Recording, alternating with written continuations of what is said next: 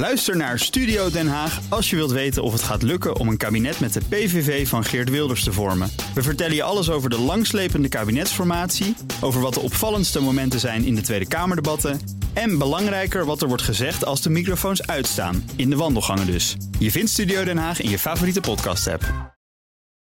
Blijf scherp. BNR Nieuwsradio.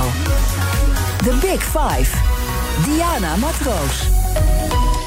De wereld verkeert in staat van onrust. Europa en de Verenigde Staten hebben te maken met Russische oorlogsdreiging. Dan hebben we China's onuitputtelijke expansiedrift. En natuurlijk de altijd gespannen situatie in het Midden-Oosten. Toch is er in de wereld nog nooit zo weinig oorlog gevoerd als nu. In de klassieke zin dan. En dus wil ik weten hoe ziet een oorlog er anno 2022 uit? Hoe kunnen wereldleiders in deze tijd vrede bewaren? En daarom praat ik daarover met vijf prominente gasten in BNR's Big Five van oorlog en vrede. Vandaag is dat niemand minder dan internationaal strafrechtadvocaat Geert-Jan Knoops. Samen met zijn vrouw Carrie Knoops Hamburger heeft hij zijn eigen advocatenkantoor. En hij staat verdachte van oorlogsmisdaden bij, onder andere bij het internationaal strafhof. Maar hij wordt ook door wereldleiders gevraagd om advies te geven als het om oorlogsrecht gaat. Bijvoorbeeld door voormalige president Obama over de kwestie Guantanamo Bay. Uh, Geert-Jan eh, Knoops, van harte welkom. Super dat je er uh, bent. Dank je wel. Um, we gaan het natuurlijk hebben over oorlog en vrede. Maar ja, we Mhm. zijn natuurlijk ook een uh, actualiteitenzender. Dus laten we meteen maar even die actualiteiten bijpakken. Hebben we dat uh, gehad? Uh, want afgelopen week werd uh, bekend dat je Volt-Kamerlid Gundogan erbij staat. Omdat zij zelf rekening mee houdt dat het mogelijk buitenproportioneel is dat Volt haar heeft geschorst. Ja. Ben je het met haar eens? Ja. We hebben van haar het verzoek gekregen om haar uh, juridische bijstand te verlenen in de kwestie die je beschrijft. Uh, mijn partner Carrie en ik.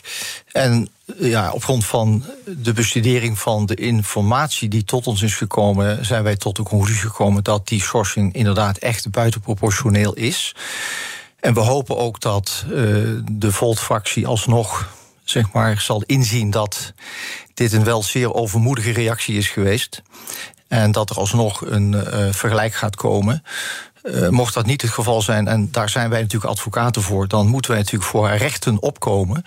En uh, zou het best kunnen zijn dat de rechter hier het laatste woord zal moeten vellen over die vraag. Is dit een proportionele of een buitenproportionele actie geweest van de Volt-fractie, althans de voorzitter? En uh, dat is op dit moment de stand van zaken. En dat is in ieder geval, uh, uh, um, zie je een kansrijke zaak... op het moment dat ze er onderling niet uit gaan komen. Ja, op grond van de studie die wij hebben gemaakt van de zaak... zijn wij van oordeel dat als deze zaak aan de rechter zou worden voorgelegd... Mhm. Mm -hmm. dat zij een hele grote kans heeft dat ze in het gelijk wordt gesteld. Omdat, ja, nogmaals, de gegevens die nu bekend zijn... En formeel weet zij helemaal van niets. Dat is ook door de Volt-fractie erkend. Men heeft haar niet geïnformeerd over de aard van de zogenaamde klachten. Uh, maar wat er via andere kanalen tot ons is gekomen, is dit niet een basis geweest voor een schorsing.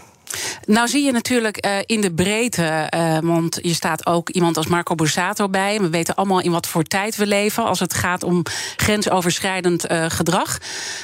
je kan heel snel in het beklaagde bankje komen eigenlijk. hoe, hoe kijk jij daarnaar? Ja. ja, ook bij de heer Borsato, die uh, Carrie en ik bijstaan al sinds lange tijd, um, geldt eigenlijk hetzelfde dat we leven in een tijd waarin we heel snel etiketten plakken op mensen, zoals in dit geval grensoverschrijdend gedrag. Maar wat we daarbij vaak verwaarlozen in onze samenleving is de regels van de eerlijkheid van het proces.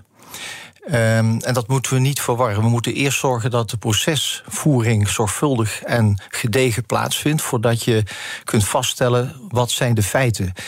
We zien helaas in al dit soort zaken dat dit wordt omgedraaid. Men gaat eerst iemand veroordelen of een bepaald etiket plakken op iemand en vervolgens gaat men onderzoek doen. Trial by media ook. Ja, ook. Uh, maar denk ik ook de samenleving staat heel snel klaar om uh, mee te gaan in die etikettering van uh, personen. En we moeten toch ervoor waken dat we dat niet te snel doen, want het is uitermate belangrijk, en dat, dat leert ook onze praktijk. Eerst moeten die feiten helder zijn. Dat geldt dus eigenlijk ook voor uh, mevrouw Koendogan, dat er een term wordt gebruikt, grensoverschrijdend gedrag, die helemaal niet uh, toepasselijk is in deze kwestie. En, Want waarom is het niet toepasselijk? Nou, ik ga daar nu niet al te diep op in. ik, ik begrijp je vraag. Ja. Maar uh, dat, dat is een zeer beladen term. En die heeft onze samenleving natuurlijk een bepaalde connotatie gekregen. die bepaald uh, stigmatiserend is. En daar moet je erg mee oppassen. En in onze praktijk zien we dus dat mensen die uh, beschuldigd worden van dit soort zaken. eigenlijk beschuldigd worden zonder dat er echt eerst dat gedegen feitonderzoek heeft plaatsgevonden. En. Dat betekent dus ook dat, ja, we hopen ook dat de media daarin ook wat terughoudender zou kunnen zijn. Ik begrijp heel goed dat de media een grote rol hebben in, in uh, juist ook het aan de kaak stellen van misstanden. Maar die enige rol, voorzichtigheid. Enige. En de rol uh, ligt natuurlijk bij het Openbaar Ministerie om die feiten boven water ja. te halen. En niet, ja. niet bij de burger. Het is super boeiend en ik denk, ik kan hier zo een uur over doorgaan. Ik ga trouwens, uh, gaan we hier een, uh, een, week maken over macht op de werkvloer. En dan is het ook interessant om dit aspect toch mee te nemen. Want iedereen worstelt ook een beetje wat je daarmee moet. Maar het thema is natuurlijk Zeker. oorlog en vrede. Dus laten we dat vooral niet uh, uit het oog verliezen. En als ik dat uh, uh, thema dan benoem, vrees je wel eens dat we hier in Nederland weer met een oorlog te maken gaan krijgen? Nou, in Nederland zelf, binnen ons territorium van Nederland, is die kans denk ik verwaarloosbaar klein. Ik, ik zou nu geen scenario kunnen denken waarom en op welke wijze Nederland zou uh, worden ingevallen zoals dat gebeurde in de Tweede Wereldoorlog. Maar dat Nederland uh, een, een, indirecte rol weer zou kunnen krijgen in een oorlogssituatie, zoals dat uh, is gebeurd bijvoorbeeld in Afghanistan. Dat is niet ondenkbaar. Nou ja, goed, de discussie is natuurlijk nu ook of Nederland actief uh, moet gaan helpen in de Oekraïne als daar een inval zou komen vanuit Rusland.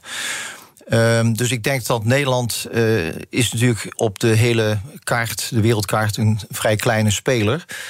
Um, maar het, het, zou kunnen zijn dat Nederland daarbij, daarmee wel betrokken zou kunnen worden. Ik, ik, begreep dat de Russische ambassadeur gisteren juist heeft gezegd dat het steunverlenen door Nederland en Oekraïne ook gevaarlijk zou zijn voor de escalatie. Ja, dat betekent dus toch dat um, dit ook voor Nederland consequenties zou kunnen hebben als Rusland Oekraïne zou binnenvallen.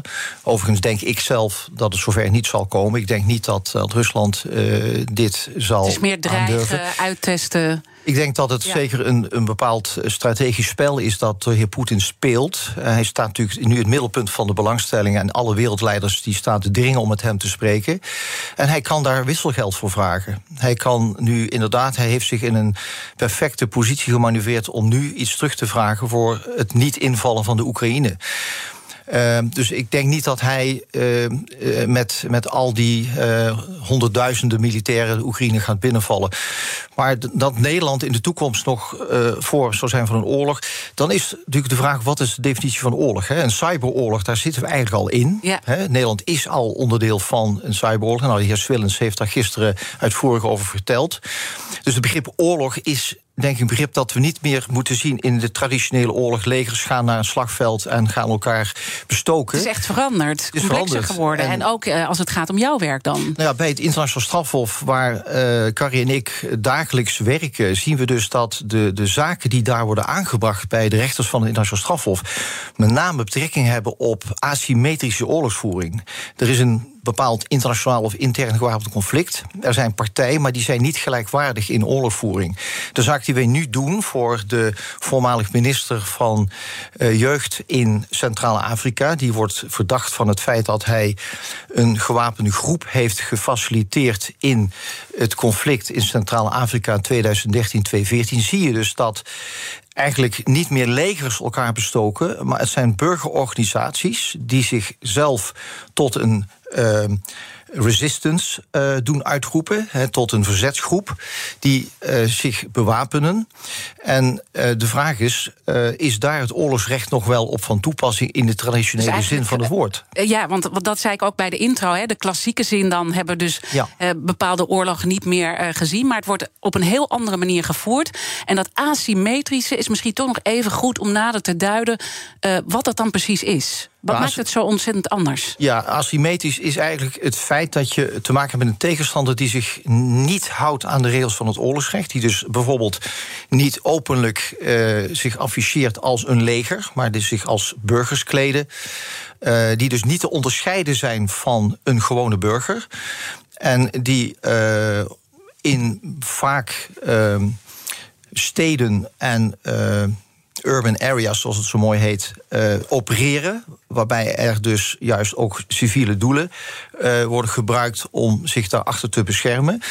En dat betekent dat de rechters van het internationaal strafhof te maken krijgen met de vraag. Uh, kan nou de, het leger dat die groepen bestrijdt, kan dat leger nou gehouden worden aan die regels van het traditioneel oorlogsrecht? Of mogen die nou ook in bepaalde gevallen andere vormen van strategische, uh, tactische uh, methoden toepassen. Het onderscheid is dus veel moeilijker te maken eigenlijk, waardoor ja. je het ook minder makkelijk aan de huidige speelregels kan koppelen. Ja, uh, kijk bijvoorbeeld naar een, een, Taliban of IS. Hè, dat zijn mensen die formeel niet een leger vormen, die zich ook niet formeel gecommitteerd achten aan het internationaal oorlogsrecht, maar die wel een oorlog voeren. En een tegenstander die zich wel aan de regels houdt, ziet, is, ziet zich dus geconfronteerd met een tegenstander die dat niet doet. En dat roept dus de vraag op: ja, mag dan die tegenstander die zich wel aan de regels houdt, worden vervolgd? En uh, de tegenstander die zich niet aan het oorlogsrecht uh, houdt, wordt die dan inderdaad niet vervolgd, omdat het geen officieel leger is. En dat is nu de discussie bij het internationaal strafhof in Afghanistan, waar de aanklager in uh, het strafhof heeft gezegd: we gaan alleen het onderzoek doen naar de Taliban, maar niet naar de Amerikaanse en de Afghaanse strijdkrachten. The Big Five. Diana Matroos. Mijn gast is internationaal strafrechtadvocaat Geert-Jan Knoops. En tevens is hij hoogleraar internationaal strafrecht aan de Universiteit Utrecht. Uh, die asymmetrische oorlogsvoering, dat is denk ik belangrijk om daar wat meer op door uh, te praten, door over te praten. Want uh, het komt dus vaker voor. Wat is de reden dat dit vaker voorkomt? Ja, even een correctie, Diana. Ik ben uh, inmiddels hoogleraar aan de UvA, politiek oh. van het internationaal recht. Dus die functie Excuse, is uh, vervangen. Fout. Geen probleem. Ja, ja Geen UvA, heel belangrijk om even te zeggen, maar wel ook hoogleraar. Dat is belangrijk. Ja, zeker. die wetenschap ja. vind je ook uh, ontzettend belangrijk om die te combineren met jouw werk. maar als het over die asymmetrische oorlogsvoering gaat, dat is dus toegenomen. Ja. Waarom is dat? Dat is omdat natuurlijk als je het rechtssociologisch bekijkt, is natuurlijk de hele maatschappij uh, veranderd. En dat betekent dat ook burgers zich steeds meer gaan manifesteren voor. Um, uh, de vrijheid die men claimt te hebben. En dat betekent dus dat je veel meer dan, dan 30, 40, 50 jaar geleden ziet dat burgers zich organiseren in een gewapend verzet komen, zeker in landen waar de onderdrukking bestaat. En je ziet dus in al die uh, conflicten die bij het internationaal strafhof tot dusver zijn gekomen, dat zijn voornamelijk situaties uit Afrika. Uh, waar juist burgerbewegingen in uh, opstand komen of zich organiseren tegen een bepaald bewind, regime, dat onderdrukt, dat corrupt is.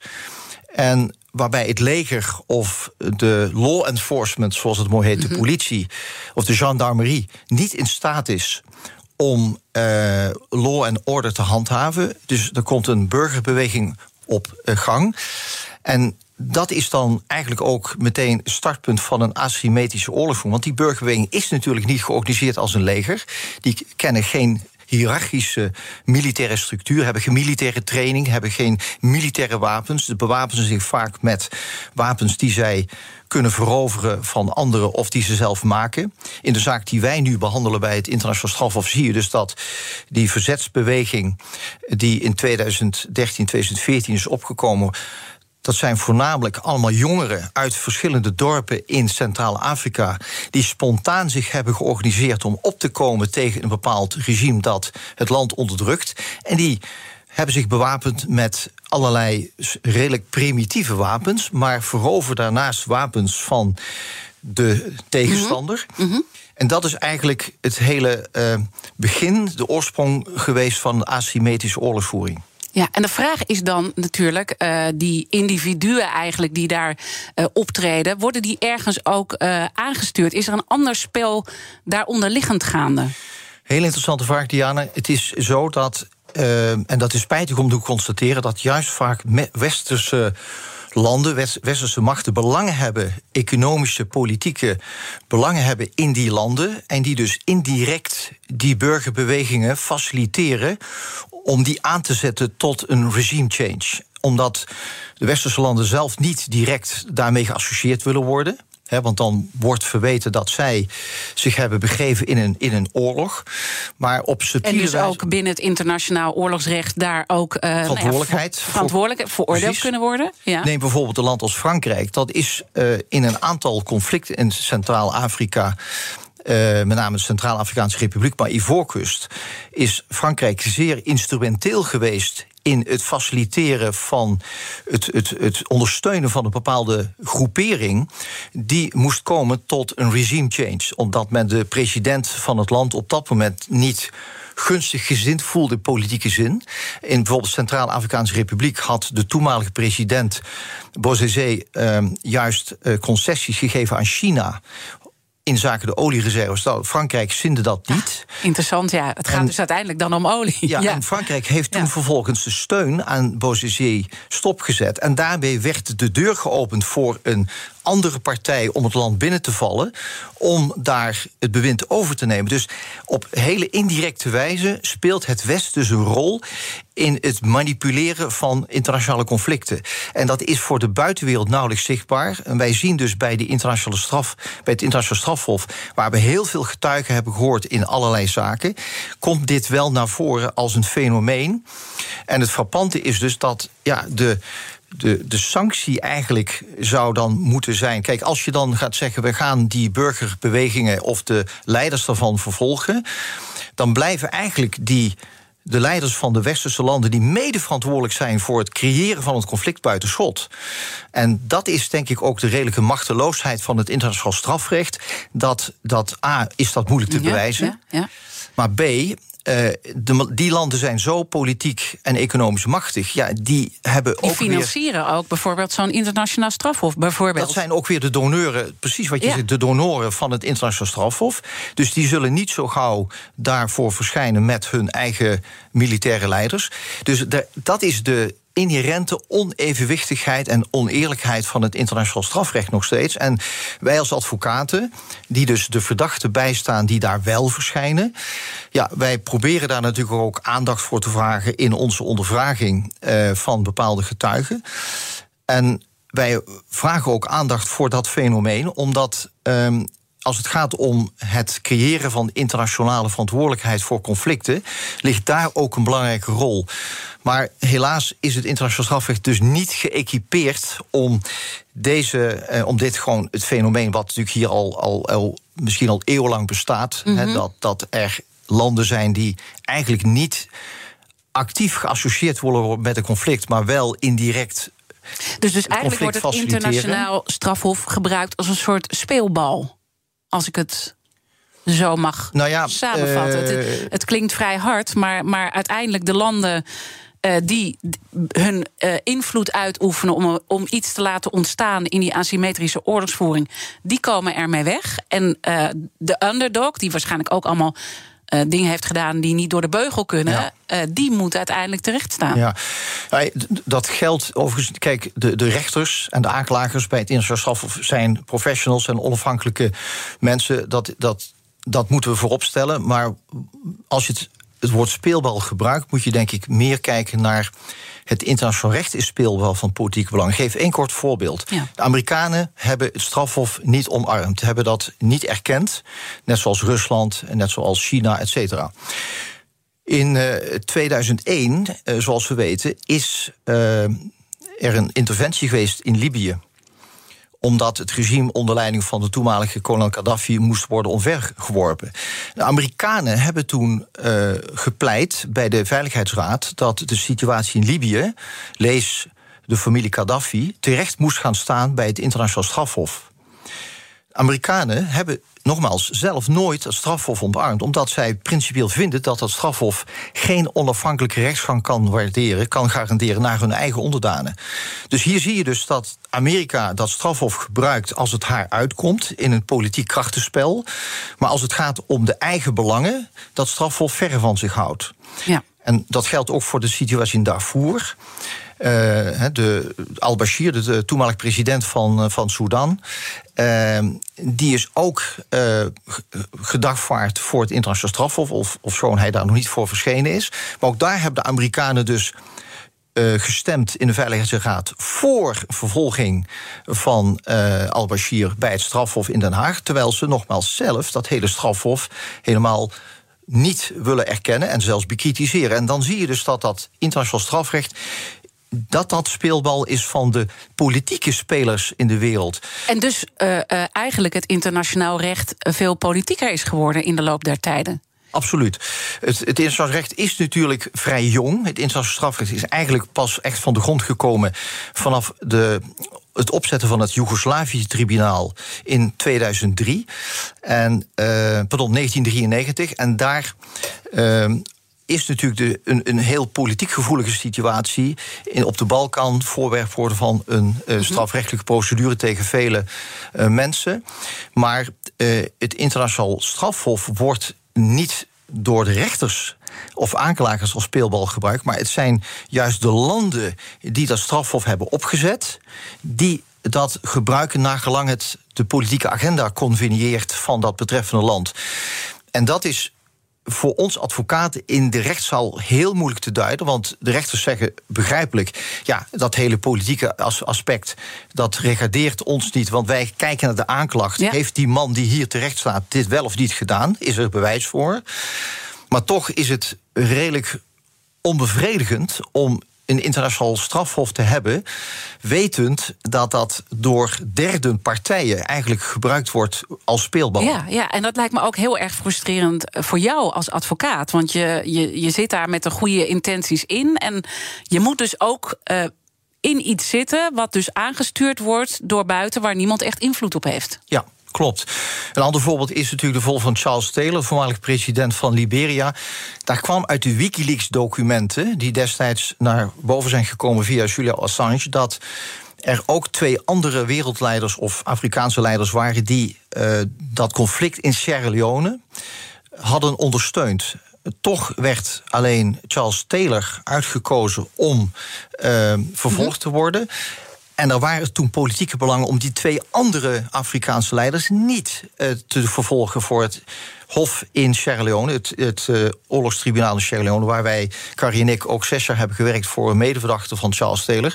En ook daar bleek dus uit die stukken dat er politieke belangen waren bij de selectie van welke zaak breng je naar het strafhof en welke niet interessant hoe dit allemaal in elkaar zit. En uh, je strijdt hier al langer voor. Laten we zo meteen kijken, of tegen moet ik eigenlijk zeggen. Uh, laten we zo meteen kijken waar de oplossing ligt. Mijn gast vandaag is Geert-Jan Knoops, internationaal strafrechtadvocaat. Blijf luisteren.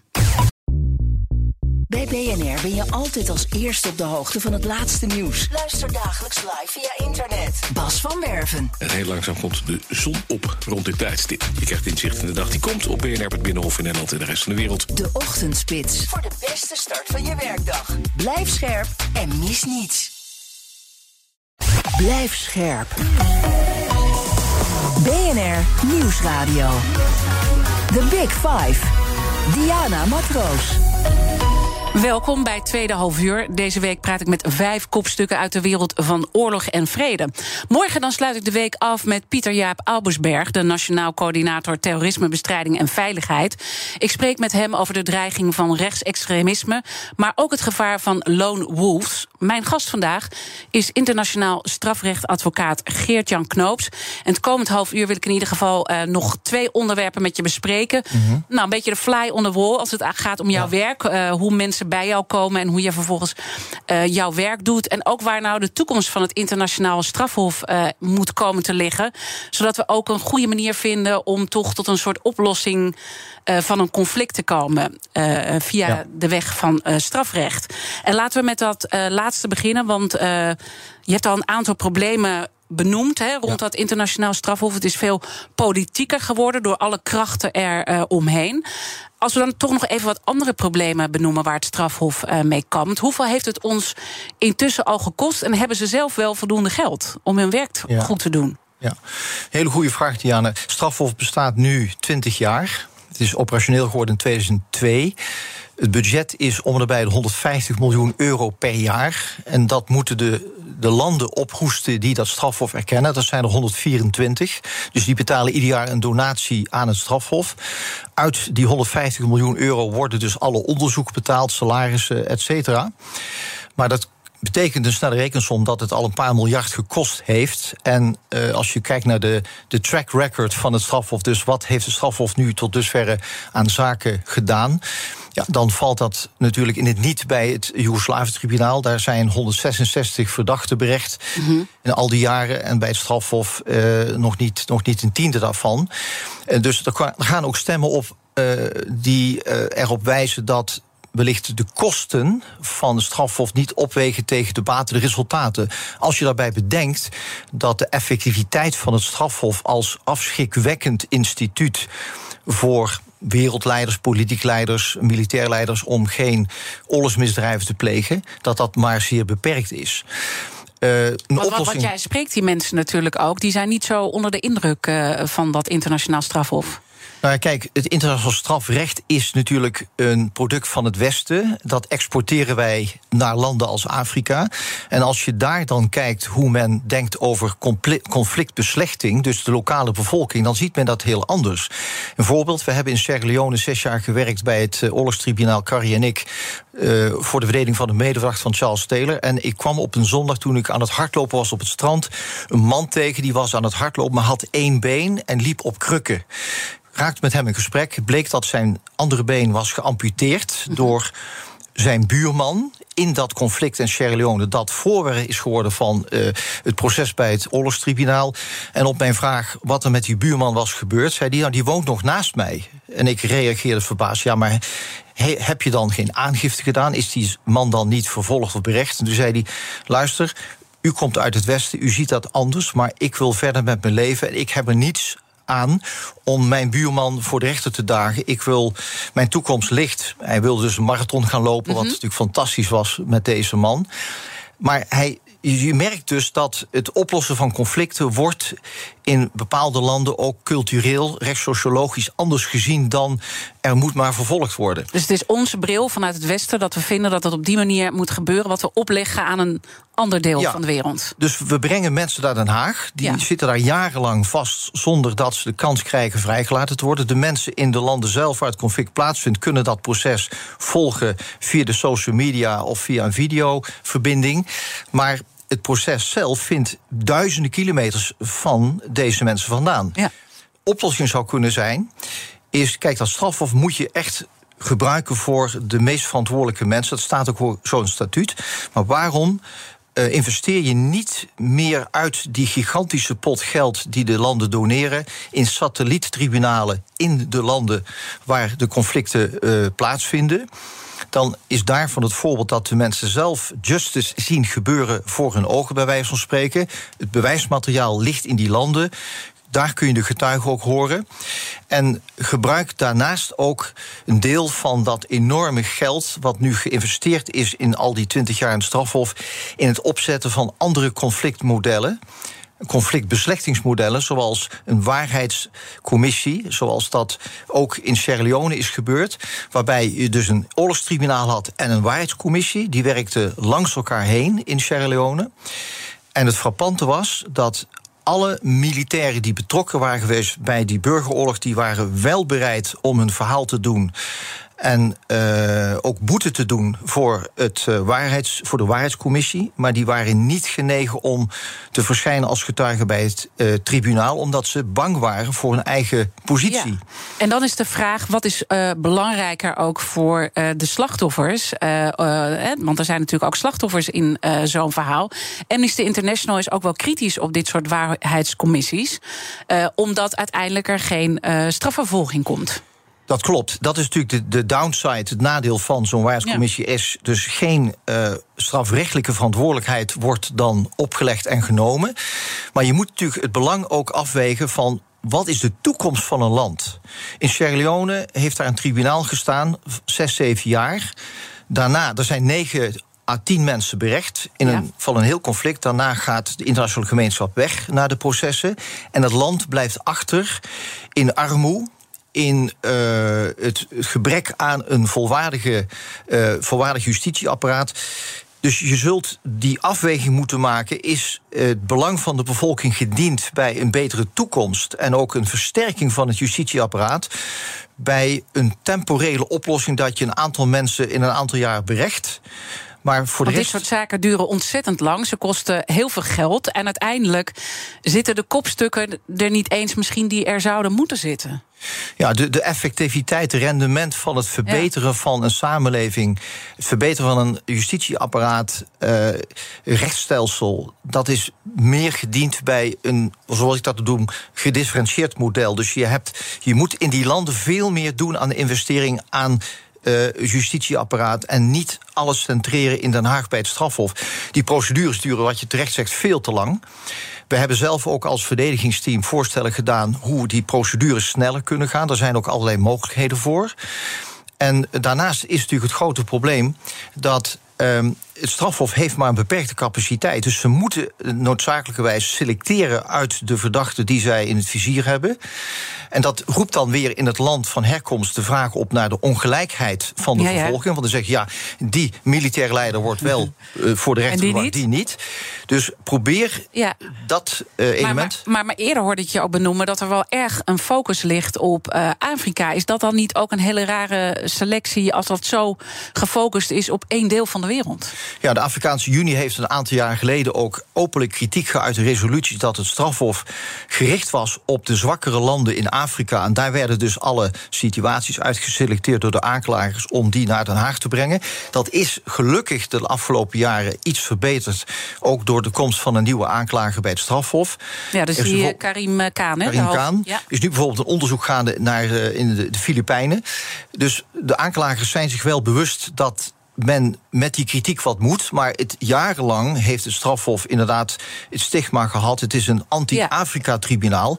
Je moet proberen om zo gelijkwaardig mogelijk die onderzoek te doen. En ook beide partijen van een conflict te onderzoeken. Je kunt niet één partij eruit selecteren en de ander met rust laten. Maar dat, eh, dat, dat politieke moet er uiteindelijk natuurlijk toch ook een keer uh, uit. En als je dan al die problemen naast elkaar uh, benoemt, zou je niet moeten zeggen: het internationaal strafhof, hoe het nu georganiseerd is, werkt niet. Je moet daar gewoon mee stoppen.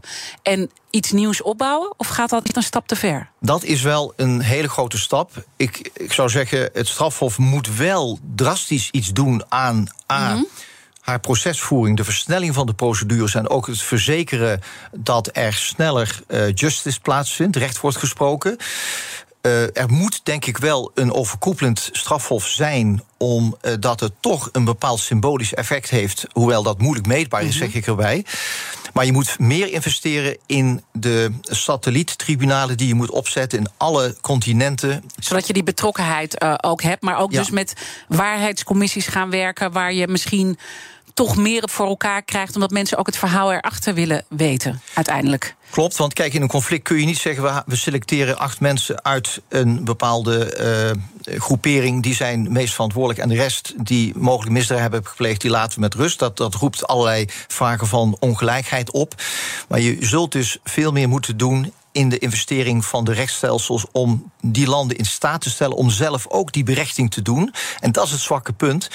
Dat de, de landen om wie het hier gaat, die zijn vaak niet in staat om die politiek gevoelige zaken te berichten. En daar moet de internationale gemeenschap meer in investeren. Dat die landen op volwassen, eigen, eerlijke wijze die berichting kunnen doen. Mm -hmm. dat, dat levert een snellere rechtspraak op, een goedkopere rechtspraak. Ja. En een rechtspraak die transparanter en zichtbaar is voor de bevolking. Nou ja, en uiteindelijk ook, uh, hoe maak je impact? Hè? Want als je kijkt, uh, um, sinds uh, ze gaan ook nu een onderzoek doen naar de rol van Rusland in het conflict met Oekraïne. Nou, Oekraïne is op dit moment natuurlijk heel erg actueel. Onderzoek is al eerder aangekondigd Uh, kan, kan het internationaal strafhof daar uh, ja, impact maken? Terwijl je eerder ook hebt gezegd: het is een tandenloze tijger. Nou, ik denk met, met landen als Amerika, Rusland, China. Uh, ook met China zijn er allerlei constructies opgezet om ook indirect China ter verantwoording te roepen voor het strafhof.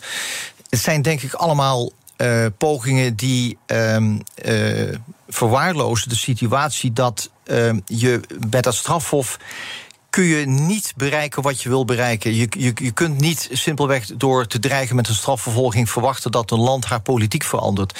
Dat zul je veel meer moeten doen met international mediation. En veel meer investeren in ook het overbrengen van jouw eigen gedachtegoed als het gaat om mensenrechten. Zometeen praat ik verder met uh, Geert-Jan Knoops, internationaal strafrechtadvocaat. Maar eerst eens eventjes horen waar BNR Breekt over gaat. Iwan, vertel. We gaan zo meteen praten over de eh, internationalisering van de Nederlandse economie. Een record aantal buitenlandse bedrijven heeft vorig jaar voor Nederland gekozen. Uh, 420 bedrijven die hier een vestiging openden. En dat is veel, zeker als je kijkt naar voorgaande jaren. De Brexit zou nog steeds een belangrijke aanjager zijn voor bedrijven om hier hun hel te zoeken. En er wordt ook flink geïnvesteerd door de overheid om die bedrijven naar Nederland te trekken. Wij vragen ons zometeen af in BNR Breekt: is dat nodig? Is het goed dat Nederland in het buitenland hengelt om allerlei bedrijven naar ons kikkerlandje te halen? Of is het misschien verstandiger dat we eens gaan investeren in uh, eigen opkomende bedrijven en die groot maken? Ons breekijzer is: Nederland moet volop inzetten op het binnenhalen van buitenlandse bedrijven.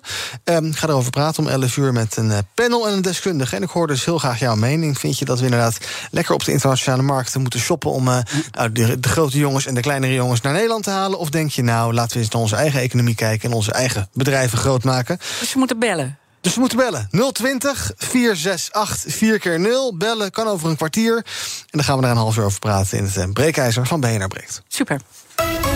BNR Nieuwsradio. The Big Five.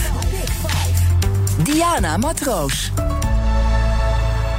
Je luistert naar BNR's Big Five van Oorlog en Vrede. Eerder deze week, uh, gisteren trouwens, sprak ik met generaal Jan Swillens, directeur van de MIVD, over cyberdreigingen, waar hij zich enorme zorgen over maakt.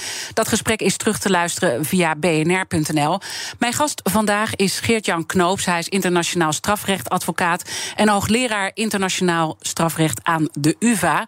Um, om maar meteen de kettingvraag erbij te pakken, want uh, generaal Swillens had ook een vraag voor jou. Jullie kennen elkaar uh, overigens uh, goed. Hij is de hoogste baas van de MIVD. En ik had het met hem ook over Rusland en Oekraïne. Onder andere over de cyberaanvallen. En hij had uh, deze vraag voor jou ken Geert-Jan uit het verleden. Is natuurlijk echt een, uh, een topjurist. Maar is vooral ook iemand die gedreven wordt in zijn werk door waarheidsvinding. He, dus dat past wel mooi bij, bij de MIVD. Um, wat we alleen merken, dat is dat die wet uh, toch soms wat achterloopt bij de snelheid van de praktijk.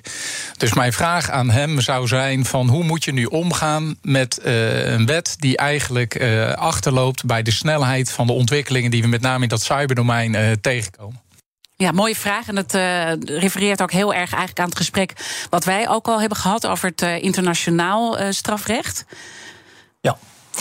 Ja, ik zou zeggen generaal. Zo spreek ik altijd in mijn vaktermen mijn meerdere aan. Ik ben zelf uh, reserveofficier bij het Corps Mariniers. Generaal Swillens, uh, een hele interessante vraag. Uh, mijn antwoord zou zijn, wetgeving is altijd, zoals dat zo mooi heet, temporeel... en van betrekkelijke waarde. Dat was een van mijn eerste lessen die ik op ja. het hoorcollege civielrecht kreeg.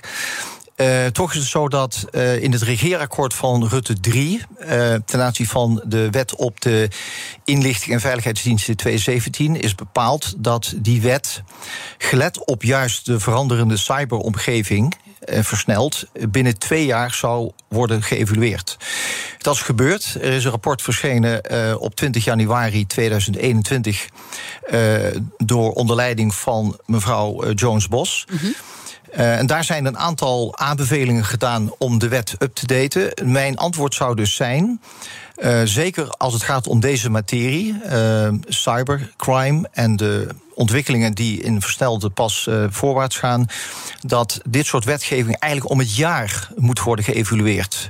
En dat betekent dat je daarmee, denk ik, rekening houdt met die uh, ja, versnelde ontwikkelingen, technologische ontwikkelingen. Um, en dat zou de oplossing moeten zijn, denk ik, om te zorgen dat ook de MIVD en de IVD uh, het wettelijk apparaat tot haar beschikking krijgt om werk te doen. Ja. Mooie antwoord op deze vraag. Maar natuurlijk gaat die kettingvraag door. Dan morgen praat ik met de hoogste baas van de NCTV, de Nationaal Coördinator Terrorismebestrijding. Wat zou je vraag aan hem zijn? Mijn vraag aan meneer Albersberg zou het volgende zijn. De Verenigde Staten hebben onder uh, George Bush Jr. jarenlang geweigerd om met de Taliban rond de onderhandelingstafel te zitten. Uh, om een conflict te beëindigen in het kader van het thema oorlog en vrede.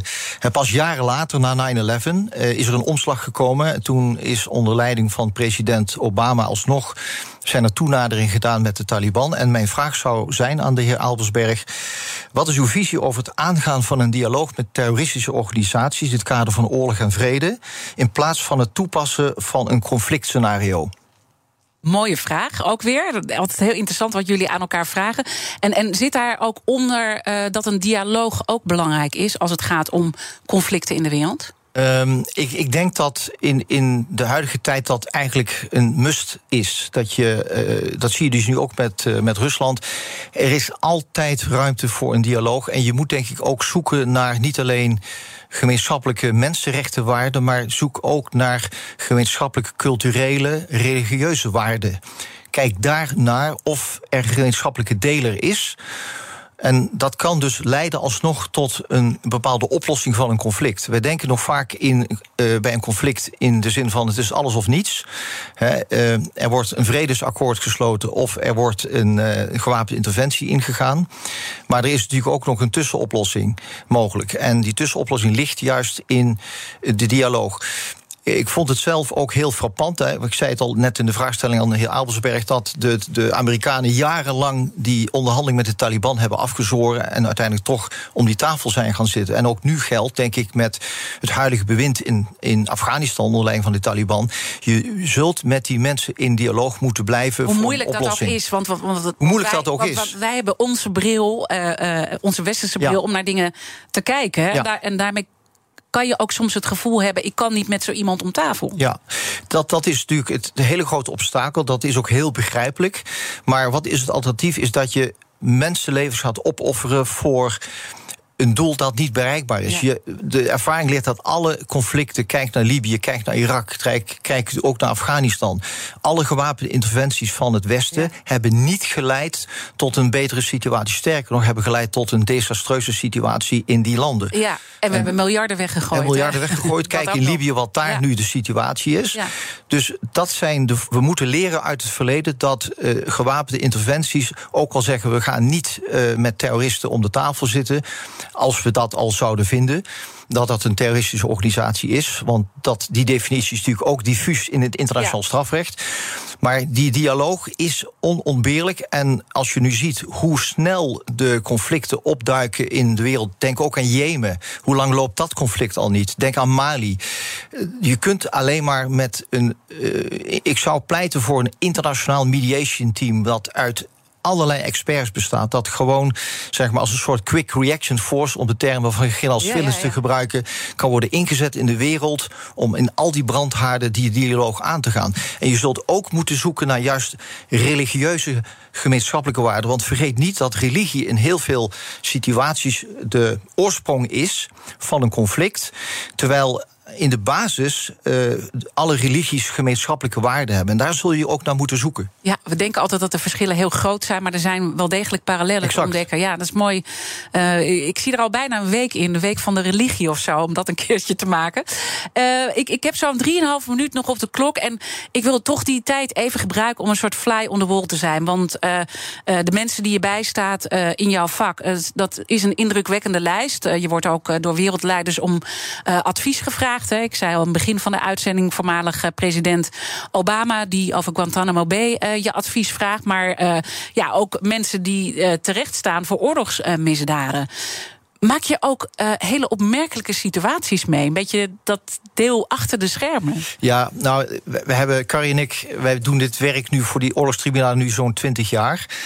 Uh, we hebben natuurlijk de meest exotische mensen ontmoet in al die jaren over de hele wereld. En een van de meest indrukwekkende anekdotes was: we deden een zaak voor het Joegoslavië-tribunaal voor de veiligheidschef van Slobodan Milosevic. Overigens kwam ik hem bij de koffieautomaat in Scheveningen regelmatig tegen. En ook Mladic en Karadzic. Dus dat zijn eh, bijzondere ontmoetingen die je dan hebt met die Maak mensen. je dan een praatje in de echt? gevangen. Je had een praatje met ze, of ze Over spreken je aan. Het weer? Of, eh, Nou ja, maar ook over. eh, ik weet dat meneer Karadzic mij aansprak. Hij zei: Hoe gaat het met meneer Karamans? Die wij dus bij hebben gestaan, hè, kolonel Karamans. Ik zei: Het gaat goed met hem. Nou, doe hem de groeten. Dus dat soort bijzondere anekdotes. Maar wij kwamen op een gegeven moment in Moskou, Carrie en ik, Ja. jaren geleden. Omdat we een, een informatie hadden dat Rusland had informatie die ontlastend was voor onze cliënt. De voormalig veiligheidschef van Slobodan Milosevic uit Servië. En we hebben daar aan tafel gezeten met de voormalig minister van Buitenlandse Zaken Primakov. En met voormalig minister van Binnenlandse Zaken Troepnikov. Nou, dus dat, dan zit je dus met, met grootheden aan tafel die je alleen kent uit de geschiedenisboeken. Want Primakov was natuurlijk een grootheid in Rusland.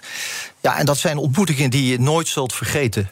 Nee, dat, dat, dat is heel indrukwekkend. En ik kan me ook bij al die ontmoetingen, dan vraag ik me gewoon af: denk je ook wel eens, de- deze mensen hebben ook zulke heftige, foute dingen gedaan. Eh, ik vind het moeilijk om me hier tussen te begeven. Eh, nee, want je, je bent professional, je staat voor het belang van jouw cliënt. Dus je gaat daar natuurlijk doel, naartoe met een doel. Eh, en je vraagt je toch minder af wat, wat deze man die voor mij zit al dan niet gedaan heeft. Eh, we hebben bijvoorbeeld ook in Sierra Leone, toen wij op onderzoek waren, kwamen in een militaire kazerne iets buiten Freetown, de hoofdstad van Sierra Leone. En ik gaf daar een spreekbeurt voor militairen om ze te bewegen om mee te werken als getuige in onze strafzaak. En onze investigator, een lokale eh, militair, die zei later tegen mij: Weet u wie achter in de zaal zat? Dat was eh, kolonel X. Dat is de man die echt honderden mensen heeft vermoord. Die zit daar nog steeds in die militaire kazerne op een hele hoge Wauw. militaire positie. En die mensen zijn ongemoeid gelaten. En dat werkt dan wel tot je door van ja. Ik werk dus mogelijk met getuigen die zelf ook eh, niet helemaal brandschoon zijn, als ik het zo mag zeggen. Ja. Maar het, het gaat toch om het belang om eh, de zaak van jouw cliënt zo goed mogelijk aan die rechter te presenteren. Dus dat gevoel moet je dan wel zien uit te schakelen. Omdat juridische kaders uiteindelijk het allerbelangrijkste zijn. Als we dat niet meer hebben, dan Nou, zijn we verloren. Eigenlijk waar we in het begin, eh, Dianne, mee begonnen vanochtend... due process, eerlijk proces. Dat zie je nu met de MeToo-kwesties.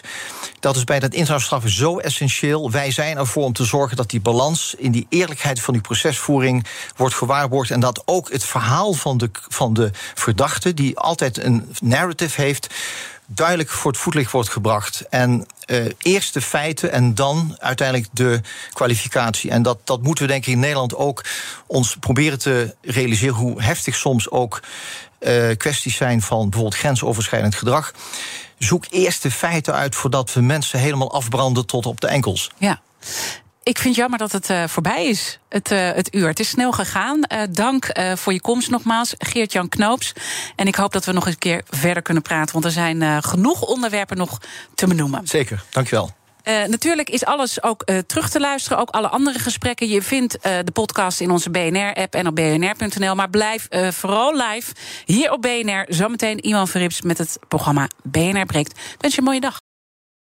Ook Liesbeth Staats vind je in de BNR-app. Ja, heel handig. Luister live naar Kees en mij tijdens de Daily Move. Dan blijf je ook gelijk op de hoogte van breaking news en het laatste zakelijke nieuws. En daar vind je ook alle BNR-podcasts, waaronder de Perestrooikast. Download nu de gratis BNR-app en blijf scherp.